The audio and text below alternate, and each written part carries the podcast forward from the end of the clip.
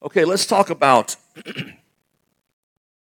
last week, we, have been talking the last several weeks about, about vision, if you will, our ability to see. And I want to talk about, continually to talk about that for a few minutes. We, we started off the year, I know it's July, we started off the year with 2020 vision for the rest of your life. It really hasn't stopped. There, there still needs to be vision for the rest of your life. On, on the other hand, I I want to break that down because if, if we exist for a certain reason, it's this that every generation experience the transforming power of Jesus Christ, listen, in every area of their life. That, that's been a big challenge in our culture that we've seen recently. Um, church has just been allocated to one area of somebody's life.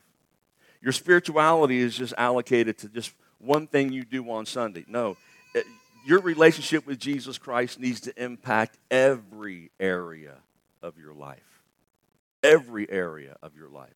So, what does that look like? Well, I think transformation looks like, first of all, people getting saved, people being healed, people being set free, people being discipled, people being equipped, empowered, serving. Um, really, if you think about it, if somebody's not saved but they're empowered, that's not good. Um, they probably can do a lot of damage, don't you think? So it's not, not everything has to happen in this specific order, but I, I want to talk. We're going to be talking about these things because if we talk about transformation, how many have, have ever thought about what transformation looks like and you don't really know how to describe that? You ever thought about what transformation looks like? And, and, and I know, and please, I, I talk about uh, my relationship with my wife, Diane, a lot from the pulpit, but it's because it's a powerful part of who I am. 39 years we've been married. And um, it's just, it's, it's what I've got. it's my blessing. And when I ask Diane, how can I, we ask each other almost every morning when we remember, what can I do for you today? How can I be a blessing to you today? And out of this beautiful, five foot tall, beautiful woman. Here's, here's what she says a lot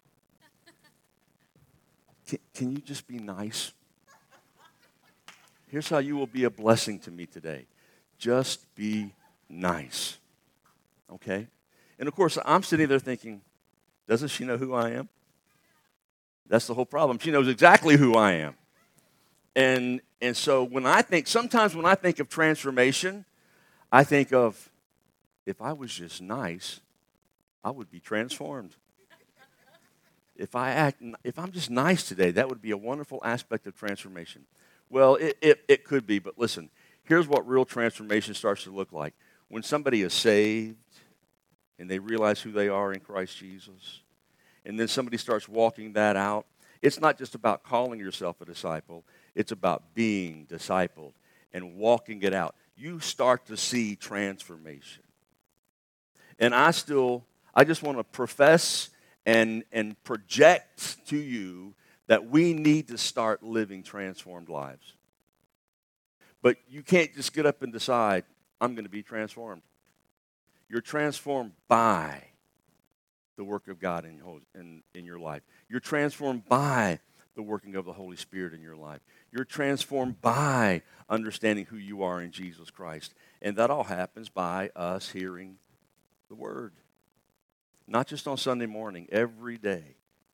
So we're, we're going to just start this morning, and I'm going to talk about what it really means to be saved. And this may sound simplistic to some of you, but I'm hoping that it sort of uh, shakes us a little bit because getting saved is more than a stay out of and get out of hell free card.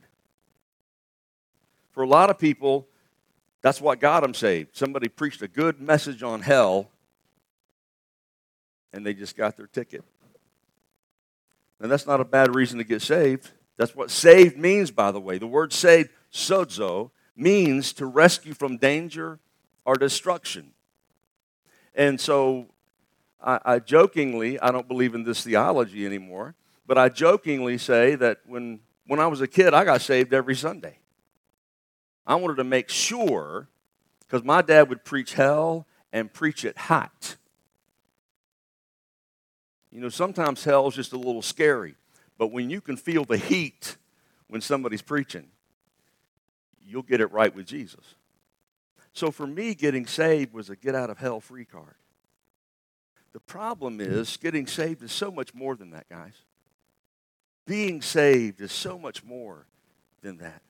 So I want us to look at this for a few minutes this morning. Ephesians chapter 2 simply says this. He says, For by grace you have been saved through faith, and this is not your own doing, it is the gift of God, not a result of work, so that anyone may boast, for we are his workmanship, created in Christ Jesus for good works, which God prepared beforehand so that we should walk in them. He shaped us. That word created means he transformed, he created, he shaped, he transformed you for good works. You're saved by grace through faith, not of works, or you would boast. He knows us you would take credit for it. And, and I heard a gentleman say one time the one thing that there will be none of in heaven is boasting.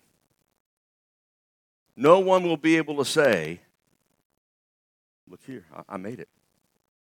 No, you didn't. He did. He gave you the right, He gave you the access.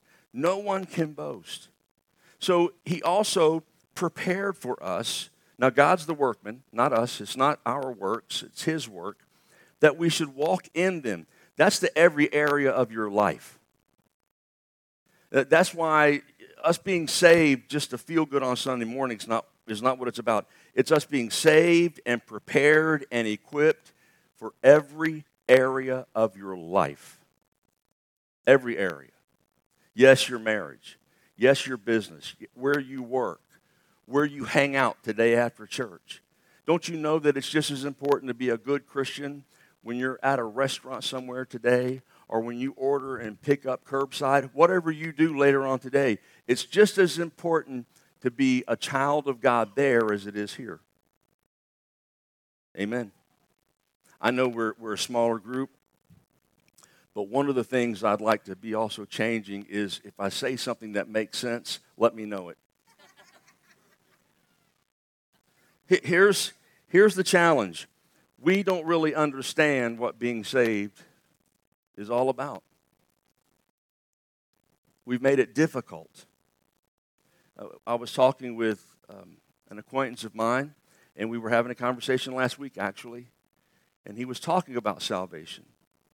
And he actually mentioned it like this He said, I really wish America could really understand grace afresh and anew. And that got me thinking. That's our problem. We, we have, we've gotten a twisted idea of what grace is, and we're either living in fear trying to earn something, or we're living in blatant sin, missing something. Okay? So, here's, here's what, here's the first thing I want you to see about being saved it's a gift. It's a gift. I, I know I've already said this, but it's not works. That no one should boast. It's a gift. Listen to what Romans 11 says. But if it's by grace, it is no longer on the basis of works. That was Old Testament. But if it's grace, it's got to be about grace. He says, otherwise, grace would no longer be grace. It's either grace or it's not. It's either a gift or it's not. Now, now, let me just, in a weird way, let me show you how this plays out. my grandchildren, my wife and I have three beautiful grandchildren, and one hopefully to be adopted. And uh, they're going to be with us in about a week. And every time they're coming, we're buying stuff.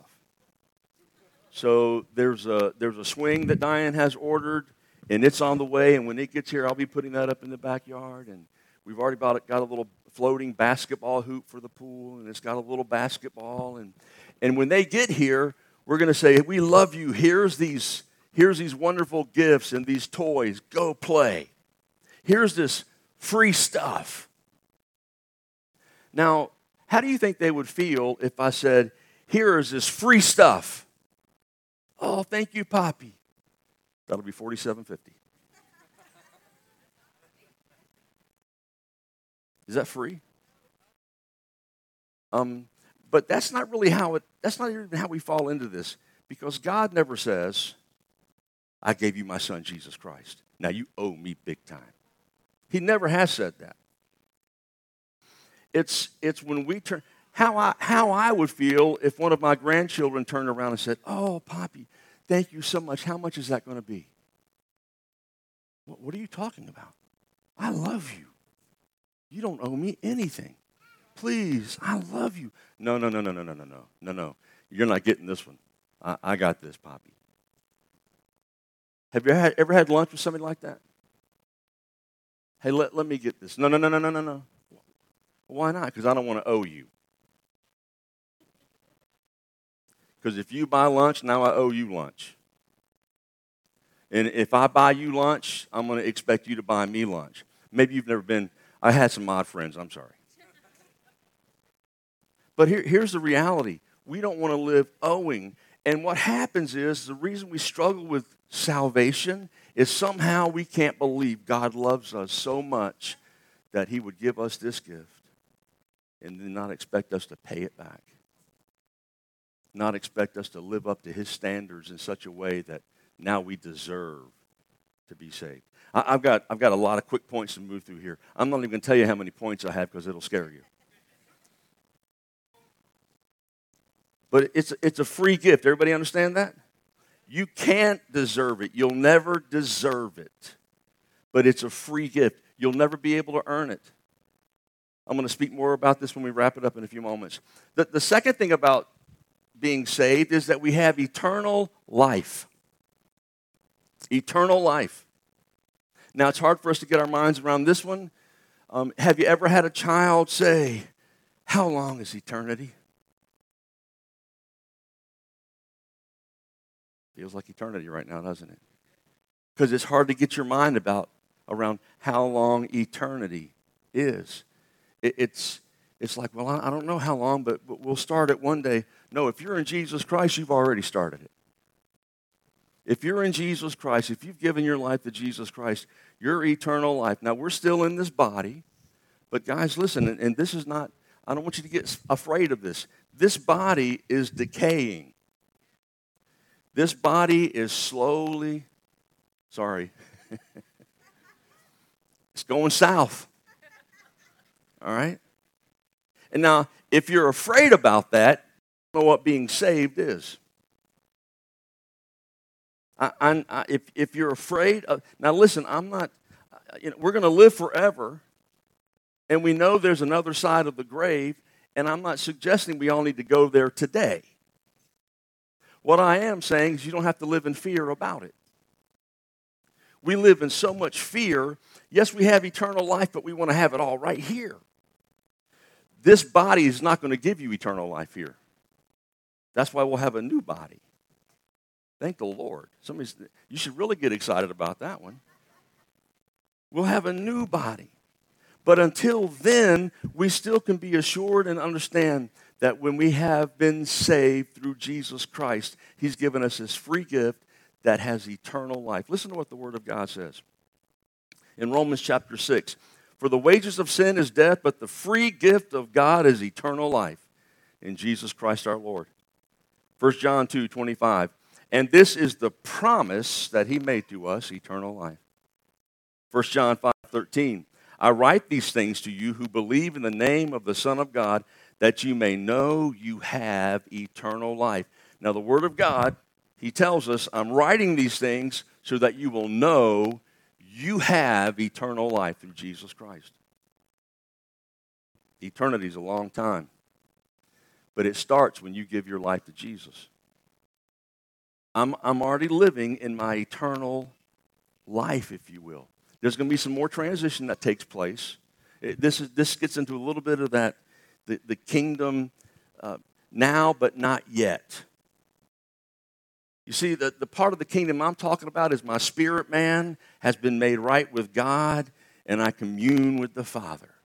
I, I, I can be filled with the power of His Holy Spirit. God is in me. God, the Holy Spirit, is working in me, convicting me of sin, empowering me. I can have relationship with the Father right now. I don't have to wait. Amen. So, so there's eternal life, but then there's also forgiveness. Now, we, we pretty much equate that with salvation all the time. We want to be forgiven of our sins because we don't want to go to hell. But it's so much more than that, guys. Acts chapter 13 says, Let it be known to you, therefore, brothers, that through this man, Jesus, forgiveness of sin is proclaimed to you, and by him, everyone who believes is freed from everything from which you could not free, be freed by the law of Moses. Jeremiah 31 says, I will forgive their iniquities and I will remember their sins no more. Here's why sometimes we think we have to earn salvation. Excuse me. Um, we think he remembers. We do. Hello. Anybody ever say that they forgive you when you ask for forgiveness and then they remind you later of what they have forgiven you for? Okay? Come on, that's, that's human nature, but that's why we have to kill that human nature, right? Um, and, and, and please, maybe, maybe not looking at each other right now is a good thing. but here, here's, the, here's a challenge for us it's not about how well we can remember because it's not that God can't remember. We're talking about God. God can remember. He chooses. He chooses not to remember. I, I will remember your sins no more. It doesn't mean God gets amnesia, it means He chooses to forgive. It's, it's a part of our transformation a, a huge sign of transformation in our life is not becoming a doormat. See, sometimes we think about forgiveness as becoming a doormat and people just walk on us and we say, I forgive you, I forgive you, I forgive you. No, at some point, um, it's okay to, to stand up. It's not about being a doormat. It's, it's about when somebody comes to you and says, I'm sorry. I forgive you. The transformation is I choose. I remember it. You know, so you know, some people say, "Well, I, I'll, I forgive, but I'll never forget." You probably won't. You probably won't ever forget, but you have to choose not to remember. Hello. And so that way, the next time something comes up in a in a conversation, that sometimes married people call arguments, but they're called conversations in church. The next time, as a married couple, you're having a conversation and somebody gets historical, before everybody gets hysterical, say, listen, we have to, we can remember, we do remember all those things because we know we can't forget some things. But let's choose not to remember. That's transformation right there, guys. And see, forgiveness of sins means, and we've, we've heard this before, this is going to be nothing new for any of us in here. You got to forgive yourself. A, a big reason God forgives us is we can't forgive ourselves. Or we can't let somebody else off the hook. You know, somebody's hurt us and, and we just can't believe God would forgive us. And if we can't forgive them and we want them to earn something from us, surely God wants us to earn something from Him. Surely, if I work hard enough, I'll win God's favor. Surely, if I work more desperately, and, and I, I've been here before, surely, if I pray for an hour every day, God will listen. Surely, if I sacrifice. Now, listen, is this anti prayer? No, we're going to talk about discipleship. We're going to talk about acts of discipleship. We're going to talk about acts of discipline over the next several weeks. The reality is, Prayer is a good thing, but if the only reason you're praying is to impress God, He's not impressed. You'll never impress Him by your prayer. I almost think sometimes it's our level of faith that He uh, loves more than our eloquence in prayer. Now, what do I mean by that? You know what? What I sometimes, um, and I, I know I bring my grandchildren up a lot, but sometimes when when my grandchildren come up to me and they're having all these conversations about a lot of stuff and and I don't even understand half the stuff they're talking about now and they're just talking and talking and I'm pretending like I'm listening. But but you let one of them scream for help. It might be three words. But let one of them scream for help. I'm right on time. Why? Because our long, eloquent words sometimes they put you to sleep. Be honest with yourself. We don't have to raise our hands, but you have put yourself to sleep praying.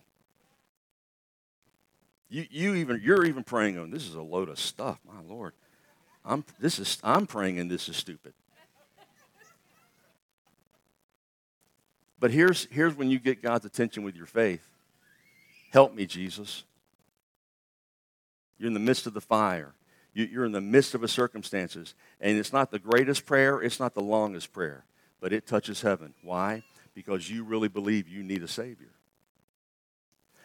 And I, I'm, I'm, I don't want to ramble on these, please, but we have eternal life, we have forgiveness. Psalms tells us, as far as is the east from the west, so far does He remove our transgressions from us.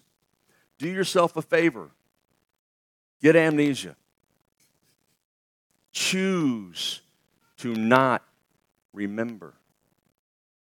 Now, how, how is it that we can be forgiven like that? How is it that we can be saved like that? Let's talk a word, about a word called justified. When you are saved, you are justified.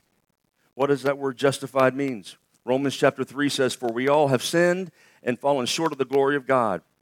And we are justified by his grace as a gift through the redemption that is in Christ Jesus. Now, several of these dovetail, but let me work quickly through them. When you're justified, we get the word justice from justified.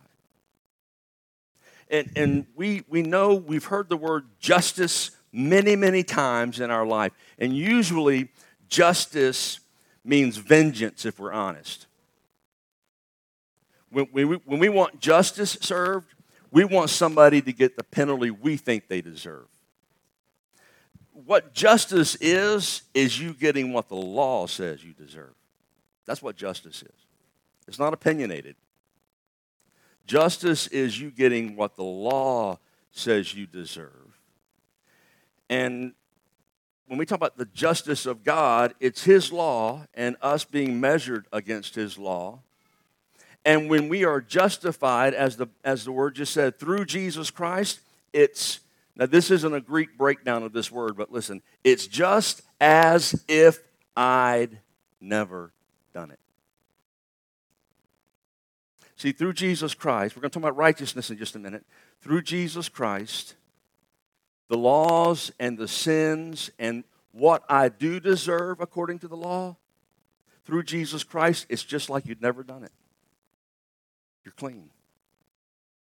It's, it's almost like if you're sitting in a courtroom, and don't raise your hands on this one. Um, I happen to have been in this situation with a speeding ticket called reckless driving in some states. And I, I was told that, um, as a matter of fact, several people told me to bring a toothbrush with you to court. And I was like, who needs a toothbrush in, in court? Well, you won't need it in court. It's just that you might not go home. And that, that really put the fear of God in me. I went and took a driving class because they said it'll look like you're trying. So I took the driving class. I went to court. We sat in court. My lawyer got up, and the judge looked at me after they discussed a few things. I didn't even want to know what they said, but they discussed a few things. And here's what the, here's what the judge says not guilty. Hallelujah. I, I thought, um, you know, if you've never been to court, you at least need to go to sit in the back and watch. It's more, it's more respectfully church-like than most churches. First of all, you can't chew gum in court. You can't act up in court. The ushers with badges on will come up and down the aisles and tell you to sit down. We call them ushers here.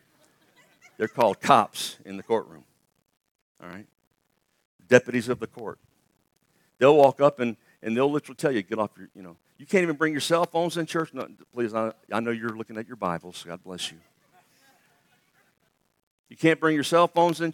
My point is, it's a very respectful place because when the judge speaks, everybody. I mean, you're even sitting there listening to everybody else's case. Why? Because you want to see how the judge acts.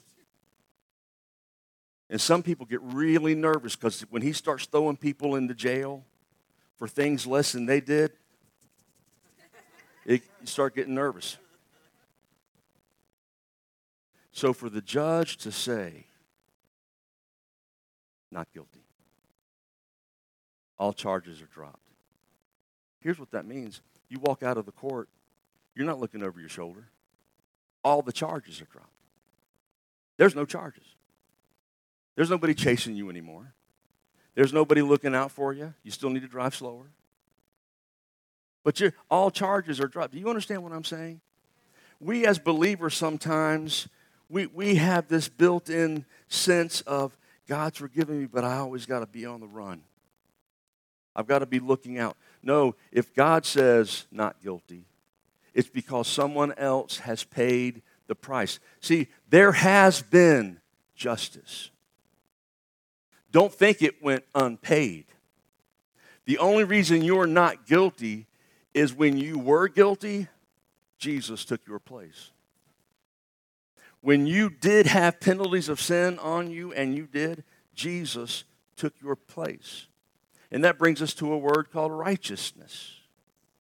We are made righteous in his sight. Romans 4, and, and Romans 4 3 is up there, but if you go back to Romans 4, chapter 2, it, it simply says, was Moses, did Moses find righteousness because of works?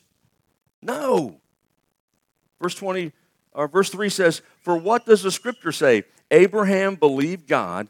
Abraham believed God. Did Abraham, sorry, did Abraham find righteousness because of works? No. But when Abraham believed God, it was counted to him as righteousness. 2 Corinthians 5:21 for he made him who knew no sin, we sang it this morning, to be sin for us, that we might become the righteousness of God in him. That's why I love a few verses before that. It says that if anyone is in Jesus Christ, he is a new creation. The old man is gone, the new man has come. How? Because Jesus Christ became sin for us. Jesus Christ became sin and took our place. See, we, we need to believe this so we can receive this. We need to truly believe that Jesus Christ took our place so we can believe and we can follow after him. Uh, it's going to get a little tight for about five more minutes, but it needs to. Um, number six is that he is our Redeemer. We have been redeemed. Now, why, why is this a tight one, Pastor? 1 Corinthians chapter 6 says, Do you not know that your body is the temple of the Holy Spirit within you, whom you have from God? Listen, you are not your own. You were bought with a price. So glorify God in your body. Now, some of you are going to take this as legalism. Get over it. The Bible says you are not your own. Some of you may have the attitude, and, and I'm, it's easy for me to be a little bold, um, but I got to live this out. Anything I'm talking to you about, I get to live out, believe me. I am not my own. There are many times I'll speak for myself where I want to be a man's man. I'm in charge. You ever feel that way? I'm the boss. You ever feel that way? I'm going to make my own decisions. Nobody makes my decisions for me. How's that working for you? See, when I begin to think like that, I get in trouble. It, it's amazing. It's amazing how easy it is to get in trouble when I'm trying to be the boss. But but the reason I'm being a little bold with this today is because when you are constantly reminded you don't belong to you, you belong to him, there's a different spin on that. Now it's it's Lord, what do you want me to do for you today? And usually he says, be nice. Through my wife. it's, it's when I come to the Lord and I say, Lord, I know you've given me my company. I'm a steward of my company. My name is on the deed, but you're the boss. It's when I come to the Lord and say, Lord, you've given me this job. See, this is, this is why we need transformation in every area of our life, not just how we act on Sunday. Lord, you've given me my family, but I'm not the boss of my family, I'm the steward of this family. Lord, you've given me this job. You've given me this opportunity. You've given me whatever the things that you have in this life. You've given them to me, Lord. I'm the boss. Okay, yeah, you go ahead and run it, John. Right into the ground. Because that's usually where it ends up, guys. And even, even when we build great businesses, how many of you know that there's a lot of millionaires out there who are miserable? Because they know how to make money but not a living. They know how to make a lot of stuff happen, but they're miserable. Now, now why? I'm, I'm not, listen, I'm not saying you can't have money and be happy. What I am saying is you don't belong to yourself. He says, Don't you know that you are the temple of the Holy Spirit that is in you? You are not your own, for you were bought. Somebody, somebody paid for you. His name was Jesus. You were bought with a price, so glorify God in your Bible, uh, in your body. Here's, here's what a little story. Uh, a father and a son built a beautiful little boat. You may have heard this before. Built a beautiful little sailboat. I mean, they took the time, they glued it together, they built this little boat. They took it out, put it in the river, and it sailed away. A little string broke, and they couldn't find it time passed, and somebody must have found it because the little boy was walking through this little town and saw it in a pawn shop window. And he ran inside and said, That's my boat. And the pawn shop owner says, No, it's not. It's mine now. You could have it for X amount of money. So the little boy ran home, got money from his father, went back to the store, bought the boat, and as silly as this may, story may be, the little boy just hugged that little boat and he said, I made you and now I bought you. See, he made you and then through his son Jesus Christ paid for you and bought you. You're not your own. You belong to him. You've been redeemed. The reason we can stand righteous before God and when the Word of God says that we can go boldly into the throne of grace, it doesn't mean with arrogance. It's not arrogantly going before God. Aren't you glad I'm here? It's, it's being able to boldly go in because you are no longer that sinner, but you're saved by grace. You're justified through Jesus Christ. You're made righteous through Jesus Christ. You are made right in God's standing because you've been redeemed. Now, here's what this leads up to, and I'm closing. All these things are powerful, they're all wonderful.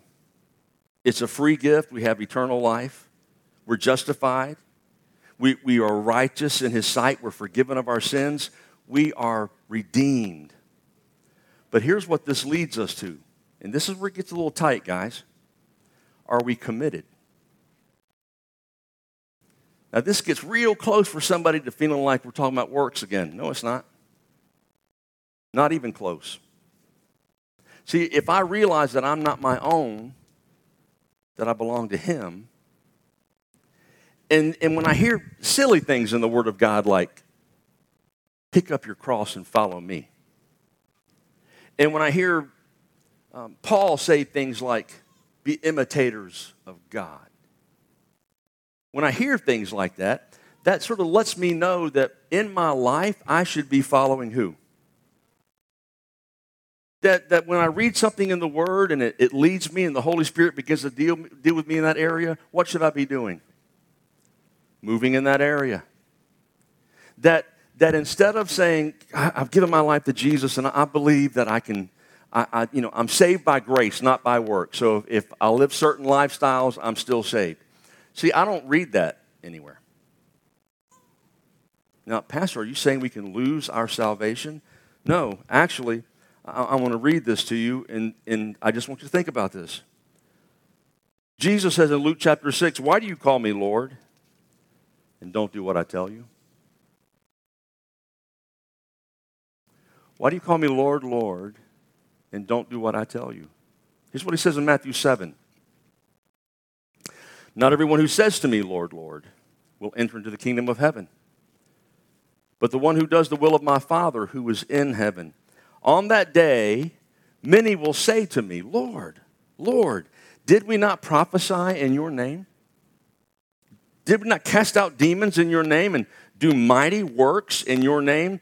And then I will declare to them, I never knew you. Depart from me, you workers of lawlessness. Now, there's a couple of things here, and I just want you thinking about this for a second. First of all, Jesus does not say, I knew you for a little while and you fell away. No, he says, I, I, I never knew you. In other words, you can pray a prayer, you can pray a get out of hell free prayer. But if you're not listening and if you're not paying attention and if you're not following after Christ, it's not that you earned it. You're not, you've never started following. It, you can get scared, but not saved. I know I'm on some thin ice theologically. Let me skate and we'll, we'll be finished in a minute. Because here's what I want to ask you Are you saved? Are you saved? And, and, and please, this isn't about, man, I'm feeling pretty bad now because I, I made some mistakes last week. Oh, this doesn't mean you won't make mistakes. I promise you, you'll make mistakes. But that's why the Bible says, uh, he is faithful to forgive us. If we confess our sins, He is faithful to forgive us of our sins and to cleanse us from all unrighteousness. Meaning, I, I'm gonna, I walk humbly before my God every day. That's why I always encourage prayer in the morning because you will always need prayer at night. And if your morning prayers are, Lord, lead us, guide us, and direct us, the night prayers um, may may just be thank you for a great day. But if I neglect to pray with the Lord in the morning, usually my night prayers are, Lord, forgive me for everything I did today. I wasted a whole day that you have given me, and I messed up terribly, Lord. Please forgive me. Hello? Now, does the Lord look down and say, No, you blew it? No, no more forgiveness for you.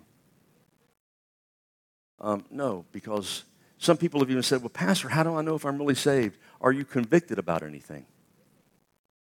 When you do something and the Holy Spirit taps you on the shoulder and says, Hey, what's up with that? Well, he hurt my feelings. Oh. Um, I'm sorry about that, John. Now get up and forgive him. Get up and forgive them. Follow me. This doesn't mean you're not going to have a bad day, guys. Listen, uh, most of us in this room know what bad days are. It's not that if you get saved, you're only going to have good days. I'm challenging you with how's your relationship with Jesus Christ because he paid the price for you. Have you really committed to him? Have we really committed to him? This isn't about legalism. This isn't about you following the rules. You'll never follow them well. This is are you willing to say, I have decided to follow Jesus. No turning back. I have decided to accept what He's called me to. I have decided to accept salvation.